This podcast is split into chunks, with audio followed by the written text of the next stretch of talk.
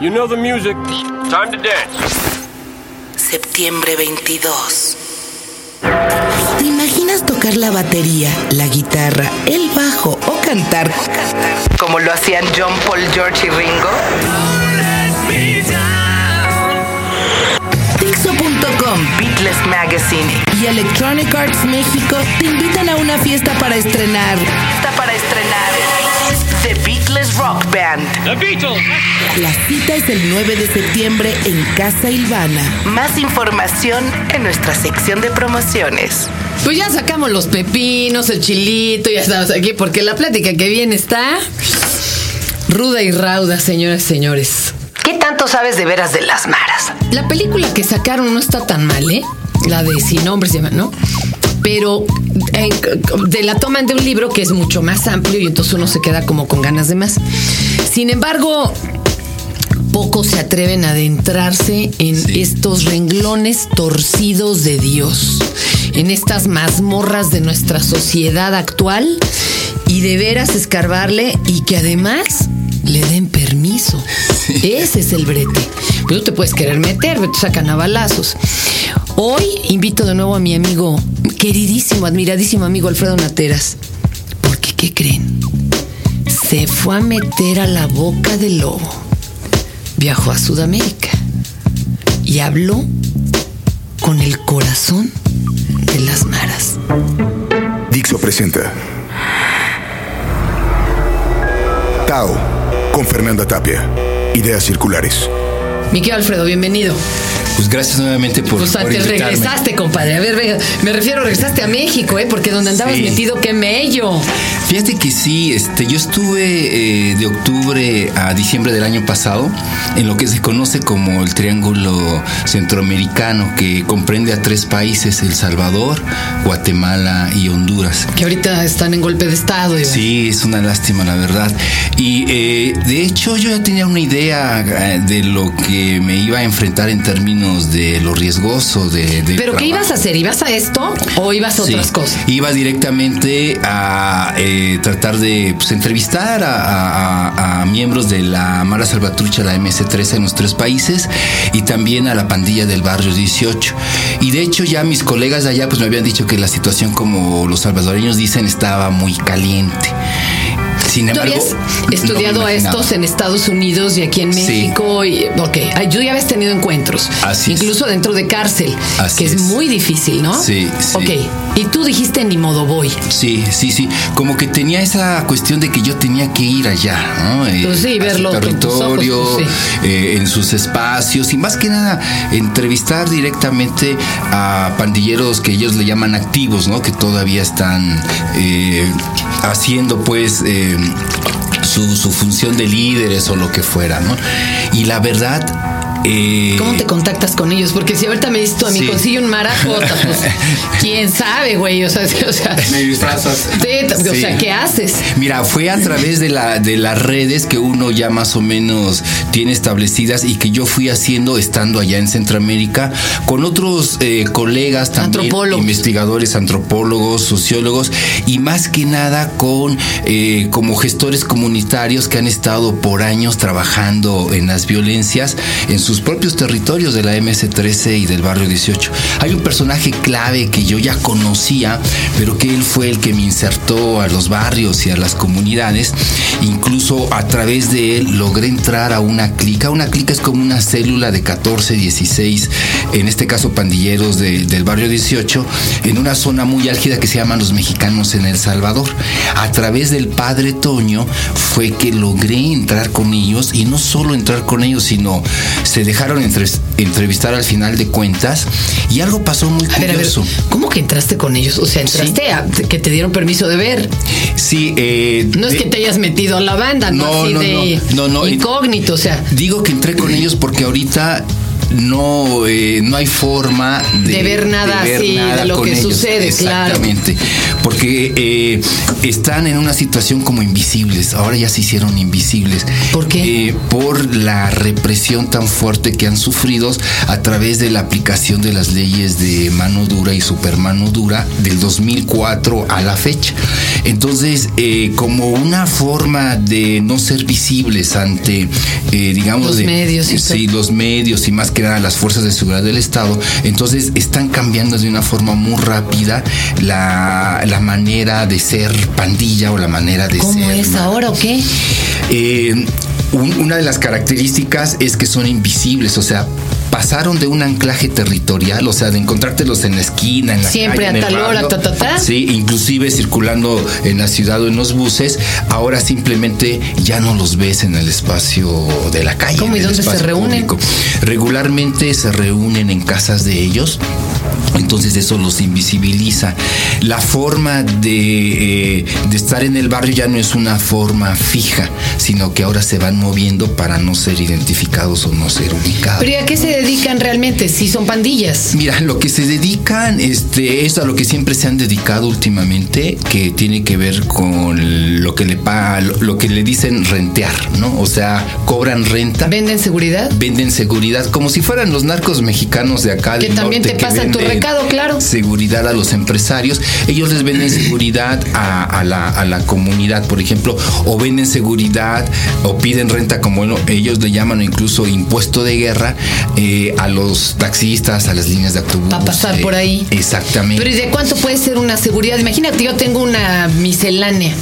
¿Como cuánto se dejan pedir por no atacar esa zona y porque otro no se meta? Exactamente. Porque sí te protegen de otro. Más bien, o sea, eh, ellos controlan todo su territorio, Claro. todo el barrio. Entonces no se va a meter contigo nadie. Nadie, nadie se va a meter. Pues a veces funcionan mejor que la patrulla, con todo respeto, pero como cuánto te sale una seguridad de esas? No, pues yo creo que, este, mira, lo, lo, lo pongo más o menos en dólares, ¿no? Porque son... Sí, para entender el cambio. Sí, exactamente. Yo sé como unos, eh, por ejemplo, 80 o 100 dólares les cobran. ¿Cada cuándo? Eh, cada semana.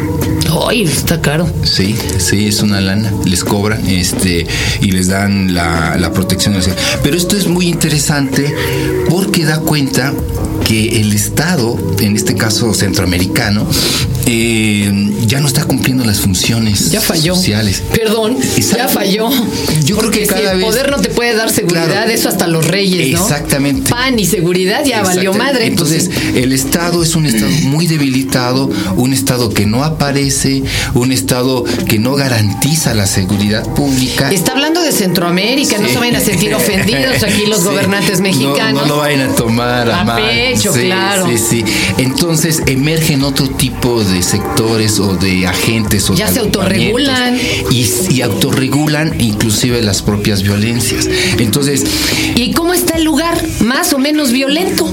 pues se han A ver. incrementado las violencias. Hay más violencia, hay más violencia Desde la en mano dura. Centroamérica, eh, sí, que la que hubo en época de conflicto militar en- de la década de los 80 y principios de los ¿Están viviendo como 90s. nosotros aquí, con los narcos, o es diferente el Es rollo? totalmente diferente. Es Pero sí hay violencia. diferente. Sí hay una violencia. Y te digo, es una violencia que es mucho más alta que la que vivían en situación de guerra. ¿A qué te refieres? conflicto. ¿Muertos?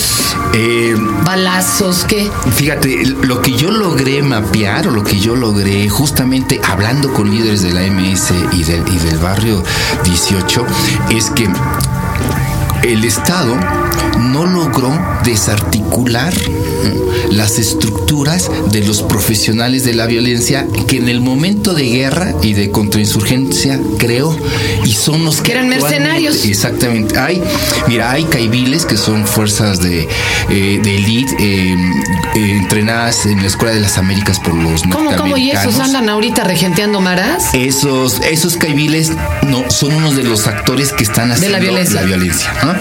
Están- ¿Pero están delinquiendo? Sí, claro. ¿O les pagan? Les pagan, les O sea, algún rico o alguien les paga como su ejército blanco. los pequeños empresarios, el, el, el, el, poder político que Pero- está coludido Pero para protegerse, ¿o para qué los contratan? Los contratan, eh, pues, mm, como crimen organizado para eh, secuestros, para. No me digas eh, sí, sí, sí, eso. tráfico de humanos. ¿Qué más hay ahí Este, involucrado? Bueno, es, es que están todos los actores ahí y eso es el asunto. Mira, ¿Cómo va a ver quién más? Mira, por ejemplo, están eh, los, los, el sicariato, ¿no? El sicariato que pues está entrenado y, y- y- y- y cobra para matar, ¿no? Ok, A, a quien le manden asesinos a sueldo. digan, asesinos a sueldo. Están este, los, eh, los escuadrones de limpieza social. Hay uno temible que se llama la sombra negra. ¿Qué es eso? A ver, cuéntame, por favor. Que Sí. yo- ¿qué La una- sombra negra eh, eh, son cuerpos de, de cuates entrenados para matar que son contratados eh, regularmente por los empresarios y por la propia comunidad para hacer la limpieza social, lo cual implica para asesinar a eh, la MS o a pandilleros del barrio 18 porque son a los que les achacan las violencias que hay en El Salvador y en Honduras. O sea, como la policía no pudo, Exactamente. estos se defienden de la MS y del otro, matándolos. Exactamente. Ah, sin juicio y sin nada. Exactamente. La sombra. Sí, la sombra negra, La ¿no? sombra. Y hay, yo tengo relatos de pandilleros de cómo han, han, han actuado, ¿no? Paramilitares que no fueron desarmados o que no fueron, que también están. Ya están por su cuenta como sí, Apocalipsis En el mercado, sí, en el mercado de la muerte, ¿no? Como le llaman, ¿no? Y eh, están también eh, mm, cuerpos eh, de élite que desertaron del, del ejército. ¿Y sabes quién también están actuando? Exguerrilleros. Entonces, imagínate todos estos Puta, pues, Qué actores. desmadre, cada quien jalando para Exacto, su. y aumentan la violencia. Ahora, ¿qué está pasando con el asunto de... Mucho de la prensa se dice de que el crimen organizado ya penetró a la, a la Mara y a la pandilla del barrio 18. Mucho se dice eso. Pues ellos eran un crimen organizado, ¿no? Eh, digámosle que eran como más artesanal. Ah, Era pandillerito Sí, de sí, cartera. de cartera, de esquina, de dame tu celular, de dame tu... Sí, sí, muy a la eh, antigua, sí, pero no traen drogas acá. Eh, y la forma de su violencia era una forma, digámosle, pues lay en ese sentido, ¿no? Inclusive se veía por Era el el tipo- clásico ratero de Sí, y, y el enfrentamiento entre pandillas pues era así todavía con armas blancas, ¿no? Entonces lo que está pasando es que ante el asunto que no tienen ellos pues otras formas de empleo que no sea dentro de la lógica de lo de lo paralegal o de lo ilegal. Entonces este lo que están haciendo es que algunos miembros no la estructura no la crica no el agrupamiento no la banda en sí se están empezando a contratar eh, al crimen organizado. Entonces es cuando aparece un MS. Lo agarraron haciendo, pero estaba cumpliendo para Estaba otra banda. cumpliendo, sí, para el crimen organizado, un trabajo, robar un auto o tráfico de, de- de armas que se da mucho y que ellos están implicados, o inclusive tráfico de, de estupefacientes. Pero lo interesante de esto es que eh, cuando una pandilla del 18 se contrata a nivel individual, eh, lo hace porque dentro del mercado de la muerte y del mercado de la violencia, al crimen organizado le sale más barato contratar a uno de ellos que a un sicariato, que Claro. contratar a un caibil, que, porque le sale tres veces o cuatro veces más caro. En otras palabras, la MS y el barrio 18, a partir de algunos de sus miembros, son como los lumpens de la muerte, los lumpens de Pues la baratos. violencia. Otra vez están en la marginalidad, otra vez son los, Cayeron. los parias, ¿no? ¿Cuánto Son- cuesta matar a un hombre en Sudamérica? O sea, ¿cuánto te cobra un, un MS y cuánto No, o sea, te, te por ejemplo, yo estaba hablando con un con un ex líder de la 18 en, en, en San Pedro Sula, en, en Honduras, y te matan, no sé, por este, mm, te pueden 200 dólares, por ejemplo. ¿no? No puede ser. Sí. O sea, ahora sí que como decía José Alfredo Jiménez, allá la vida no vale nada, o sea, no tiene valor. Pero si este trabajito lo hace un sicario, entonces se eleva A o 600, cuatriplica. que sigue estando exactamente. muy barato Sí, sí, sí. una o sea, de ese sí, tamaño. Sí, sí, sí. Entonces, y, eh, fíjate, eh, yo me encontré una situación como más crítica de la que yo ya más o menos había Sí te investigado. impactaste. Sí, de hecho, este, fíjate que hay una construcción del miedo y del pánico social que es tremenda. ¿Está más fuerte que acá? Sí, la verdad sí. Acá, Sí. acá, acá. Estamos todavía medio ciegos aquí, ¿no? Sí, a- a- acá es una cuestión de, por ejemplo, eh, la violencia ahorita está muy del lado del crimen organizado, ¿no? digámosle. Pero allá, este, digamos de que hay muchos actores, hay, hay muchos. Tú ya no sabes de quién cuidarte. Exactamente. ¿Crees que allá sí empezó a haber más malos que, que buenos? Pues mira, es que este, yo creo que sí se va a cumplir esta cuestión de que ahí, pues el Estado es un fracaso ¿no? total ya en, en- en ese, en, en ese tenor y en ese sentido. Entonces, estos grupos lo que le están haciendo, inclu- inclusive la propia Mara con su propia lógica y el barrio 18, le están disputando el poder, por una parte, al Estado. Entonces están construyendo otra paralegalidad, otras lógicas de cómo regular la violencia. ¿no? Un Estado que no cumple su función social, por ejemplo, ¿no? Un Estado que no cumple con la cuestión eh, de proveer a los espacios de, edu- de- de educación. Entonces eh, es más fácil que este tipo de agrupamientos, ante esas carencias de, de los Hagan chavales reina, que socializaron en la calle, la mayoría de la MS y del barrio 18 son hijos de guerrilleros o, o hijos de militares. Entonces son niños o chavitos que fueron educados en, en- en ambientes de violencia muy duros y muy fuertes. Y entonces ahí, por ejemplo, eh, lo que estamos viendo que la investigación está confirmando psicosocial es que la violencia se aprende como conducta, como comportamiento, como forma y vínculo de relación social. Se cree que a través de la violencia se pueden resolver las tensiones y los conflictos, lo cual eh, no es así, lo, lo está acrecentando. Entonces estos chavos no tienen otra forma cognitiva en términos de resolver sus diferencias si no es a través de la violencia, porque la observaron. La mayoría, 6 de 10 pandilleros observaron la violencia en, en que le abrieron el vientre a su madre, o violaron a su hermana, o asesinaron a su padre. Eh, y 4 de 10 han padecido la violencia en sus ámbitos de la, de la familia. Entonces, la familia como está totalmente borrada allá, entonces estos chavos socializaron en la calle. Entonces, todo lo que la familia y el Estado no les pudo dar, lo encontraron en la, en la Mara, en la Mara, en la Mara Salvatrucha, y lo encontraron en el barrio 18. Por eso son, son esas lógicas. Familias. Sí, son familias, son carnales y hasta la muerte. Por mi, por mi barrio, eh, por mi madre vivo y por mi barrio muero. Y yo entré en una situación este, de riesgo. ¿no? Eh, Porque, a ver, cuéntame, ¿qué pasó? por ejemplo, eh, eh, los están tratando de infiltrar. Eh, y, y lo está los tratando de, infiltrar eh, el FBI norteamericano. Guau, oh, te pensaron este viene de Claro, que está controlando las cárceles y están tratando de entrar a los barrios para tratar de ver y, y- y- y de saber cuáles son las nuevas formas en que se Porque ellos tienen la bronca en. Estados Unidos también. Exacto, de hecho, no, allá se creó, pues hay, no. hay un vínculo real que yo lo encontré entre la MS y, y la pandilla del 18 centroamericana, salvadoreña, hondureña y guatemalteca en California, con Los Ángeles. Hay decisiones que se toman en Los Ángeles por los líderes de allá y se aplican acá. En nos espantamos de los secuestros aquí desde el Sí. reclusorio, compadre. Sí, sí, sí. Entonces, por ejemplo, yo estaba en, en- el barrio de mexicanos y yo estaba entrevistando a un líder eh, de la AMS, eh, de la Mara Salvatrucha, y este.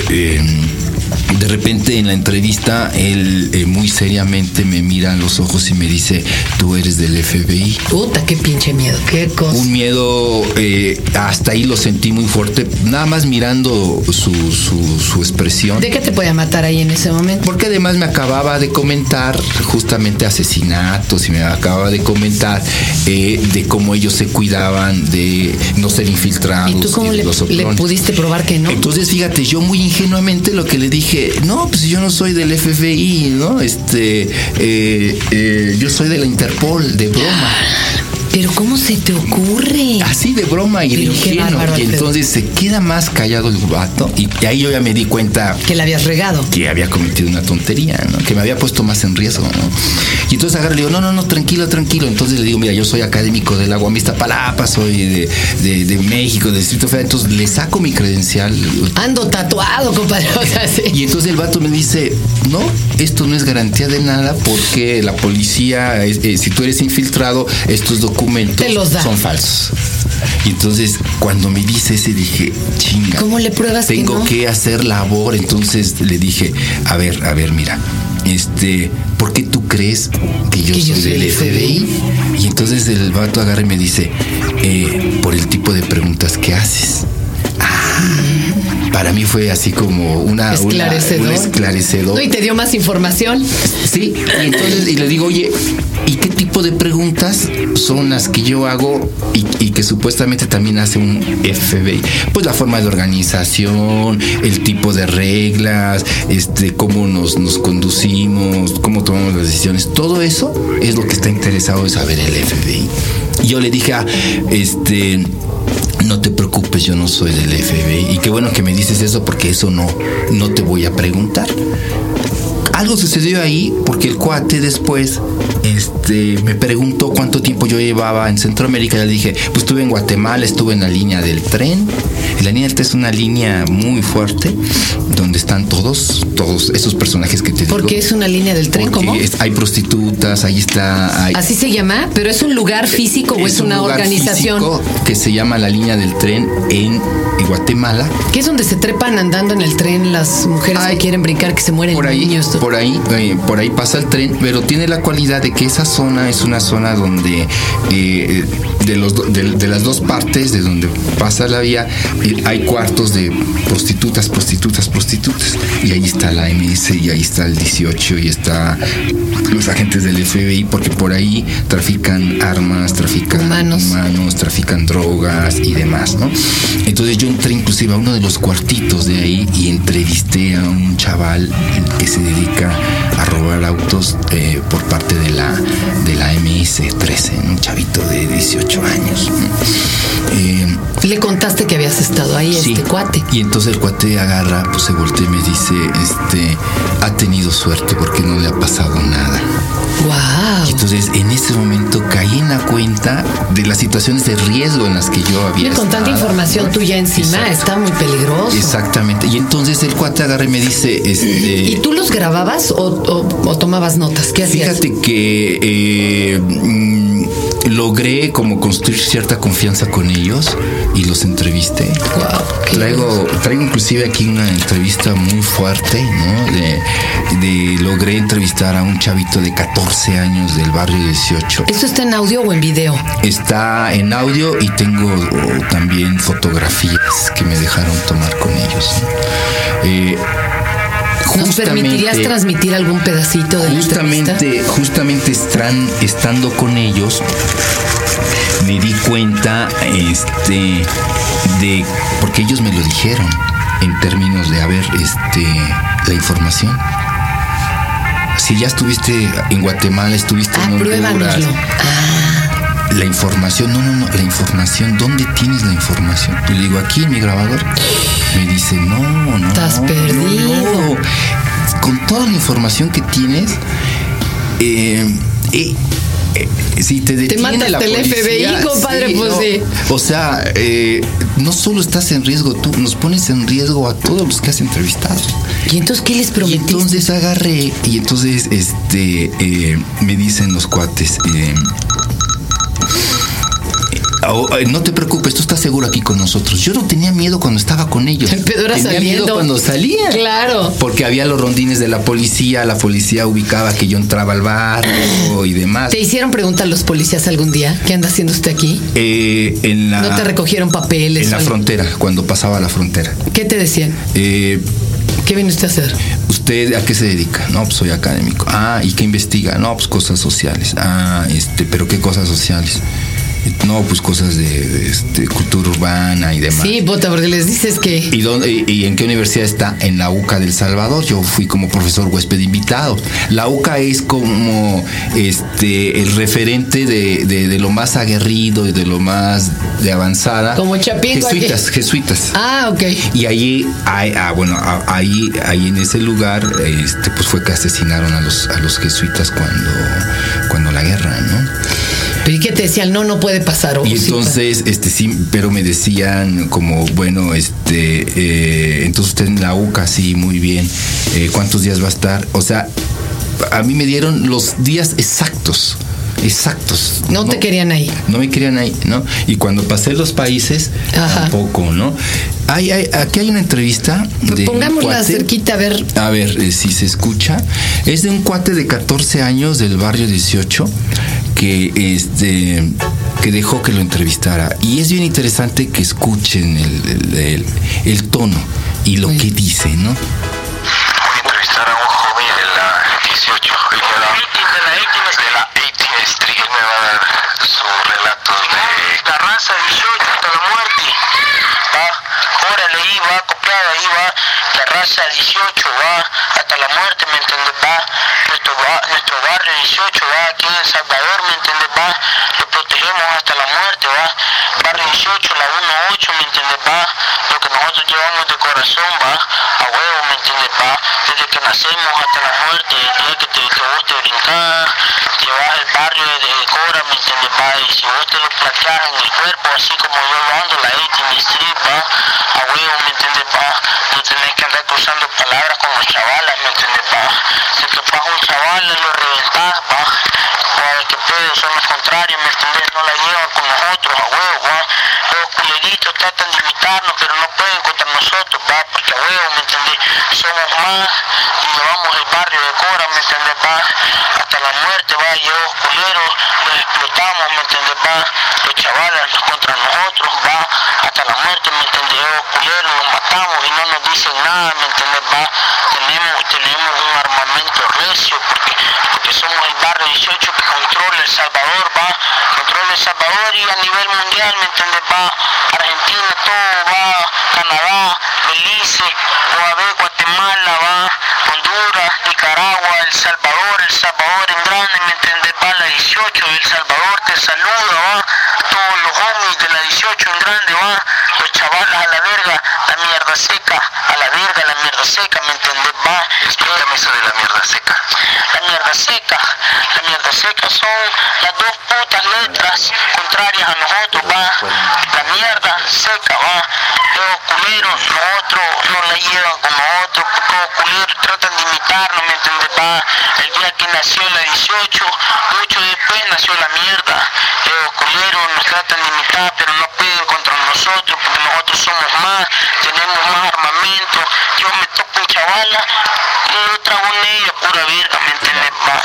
Porque yo soy loco por el barrio 18 y yo culeros se cagan cuando me miran, se cagan, a mí no me aguanto trago porque yo los mato, esos culeros. Cuando me miran salen corriendo, ¿va?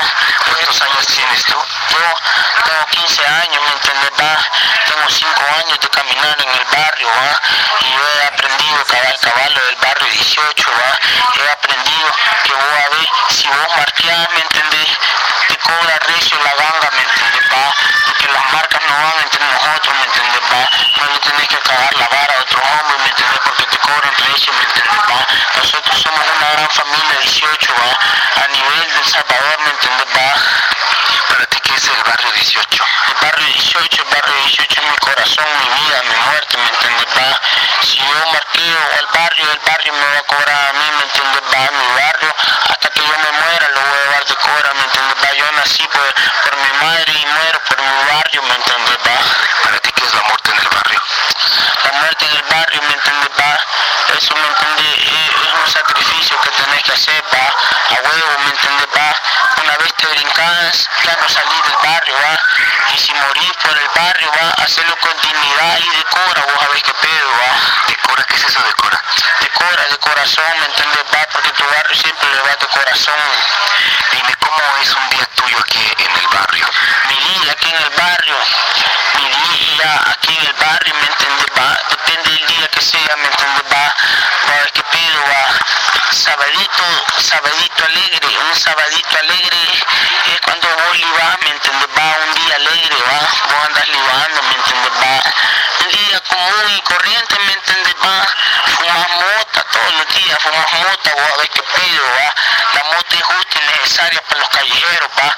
Te mantiene con vida, ¿me entiendes? Va. La mota te da, te da aire para respirar, ¿me entiendes? Va. Y cuando vos querés libar, libar, porque vos a ver, en la calle nadie te pone reglas, en la calle haces lo que vos querés, va. Pero a huevo seguir la regla que tú barres 18 y si vos rompes una regla, te la cobran recio, vos a ver. Por ejemplo, ¿qué, qué, qué tipo de reglas eh, te la cobran recio si las rompes? Mira, ve, ahí hay un vergo de reglas, ¿me entiendes? Va. Cabal el número 18, ¿me entiendes? Va, 18 reglas, va, a ver qué pedo, va. ¿18 reglas? Pero va, específicamente no te voy a decir cuáles, ¿me entiendes? Va. Yo, yo me las puedo de memoria, va, pero no te voy a decir cuáles, po- porque vos a ver qué pedo, ¿me entiendes? Va. Seguro.